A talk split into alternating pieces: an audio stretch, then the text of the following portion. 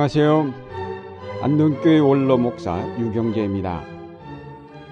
이스라엘 백성이 한 번은 이집트를 탈출하여 광야를 지날 때에 아말렉이란 족속이 나와 그 길을 막았습니다. 그래서 여호수아를 대장으로 삼고 군대를 조직하여 이들과 싸우게 되었습니다.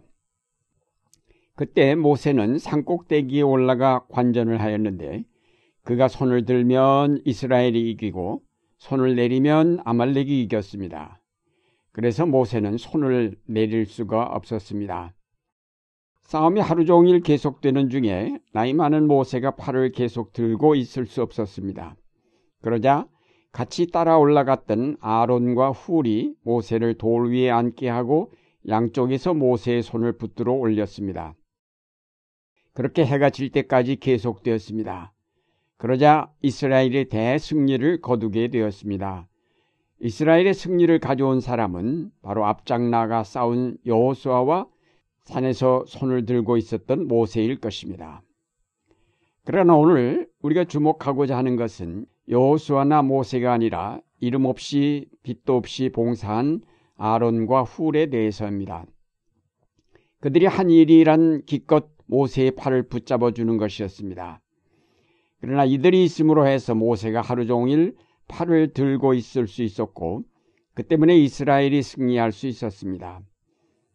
우리가 한편의 영화를 볼 때 거기에 등장하는 주연에 주목하게 됩니다. 그러나 이 주연을 돋보이게 해주는 것은 역시 조연들이나 엑스트라들입니다.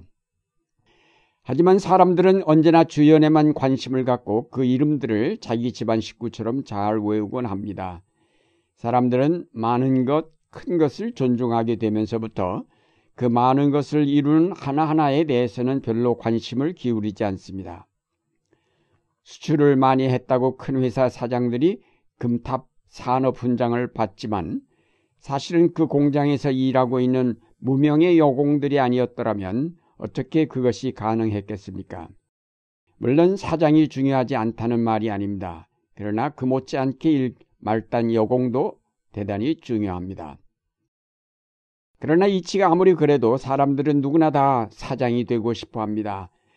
기왕에 영화에 나가려면 누구나 다 주연이 되고 싶어 합니다.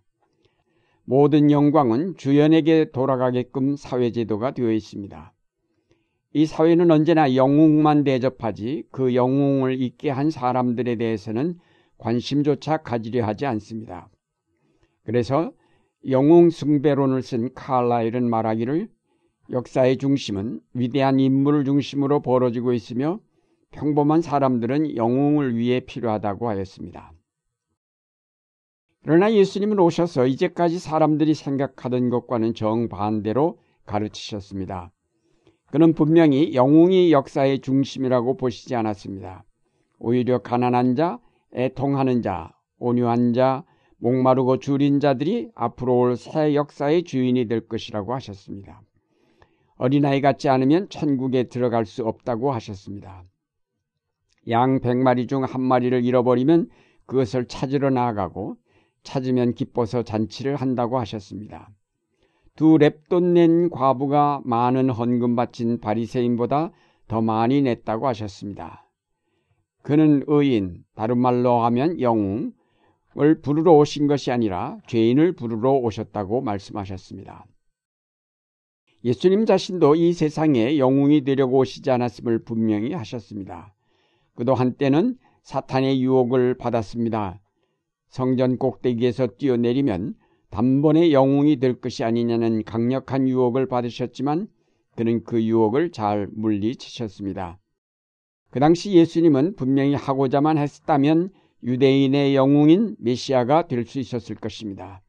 그러나 그는 영웅이 되려고 오신 것이 아니라 섬기려고 오셨다고 하였습니다.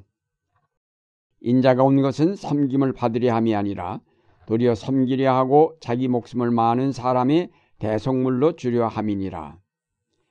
예수님은 그의 말씀대로 영웅의 길과는 정반대로 십자가의 길을 향하여 나가셨습니다. 영웅이 받는 갈채 대신 멸시와 조롱을 받으셨습니다. 마태복음 25장에 최후의 심판 비유가 나오는데 거기에 보면 지극히 작은 자 하나에게 베푼 작은 일들이 곧 영원한 나라를 상속받는 선한 일이 되었습니다. 즉 임금님과 지극히 작은 자는 동일한 자로 나타납니다. 다시 말해서 지극히 작은 자를 대접한 것이 곧 임금님을 대접한 것이라고 하였습니다. 여기서 영웅이 상을 받는 것이 아니라 지극히 작은 자를 대접한 자, 어떤 면에서는 지극히 작은 자보다 더 작은 자들입니다. 그런 사람이 상급을 받습니다. 여기서 지극히 작은 자가 누구이겠습니까? 물론 글자 그대로 불쌍한 자, 가난한 자, 헐벗은 자일 수 있으나 여기서는 단순히 그렇지만은 않습니다. 마태복음 10장 41절에 보면 누구든지 제자의 이름으로 이 소자 중 하나에게 냉수 한 그릇이라도 주는 자는 결단코 상을 잃지 아니하리라고 한 것을 보면 지극히 작은 자는 제자들을 가리키는 말입니다.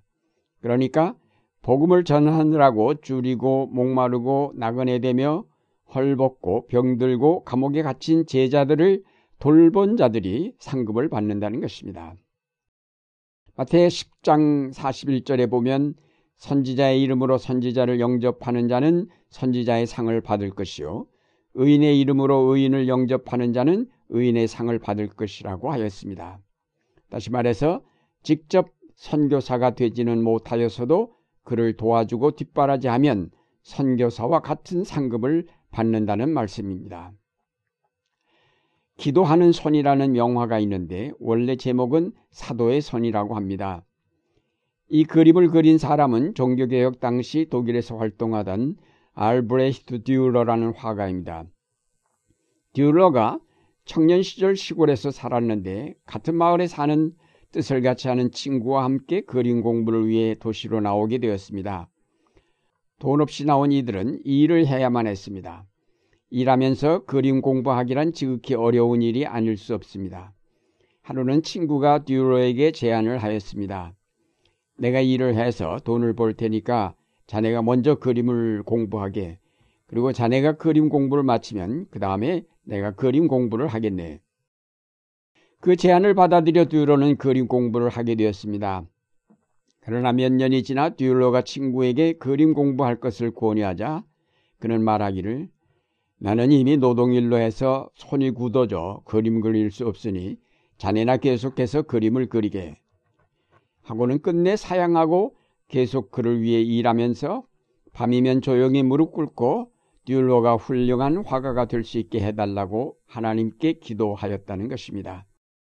듀로가 이에 감동을 받고 친구의 기도하는 울퉁불퉁한 손이 사도의 손처럼 거룩하게 여겨져 그것을 화폭에 그렸는데 그것이 유명한 사도의 손이라는 명화가 되었습니다. 친구를 위하여 기꺼이 자기 자신을 희생한 것입니다. 고린도전서 12장 27절 이하에 보면 교회 안의 여러 직분을 이야기하는 중에 남을 도와주는 사람도 하나의 직분으로 열거되었습니다.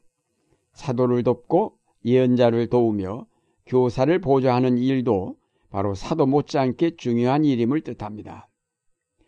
교회에는 영웅이 따로 없습니다.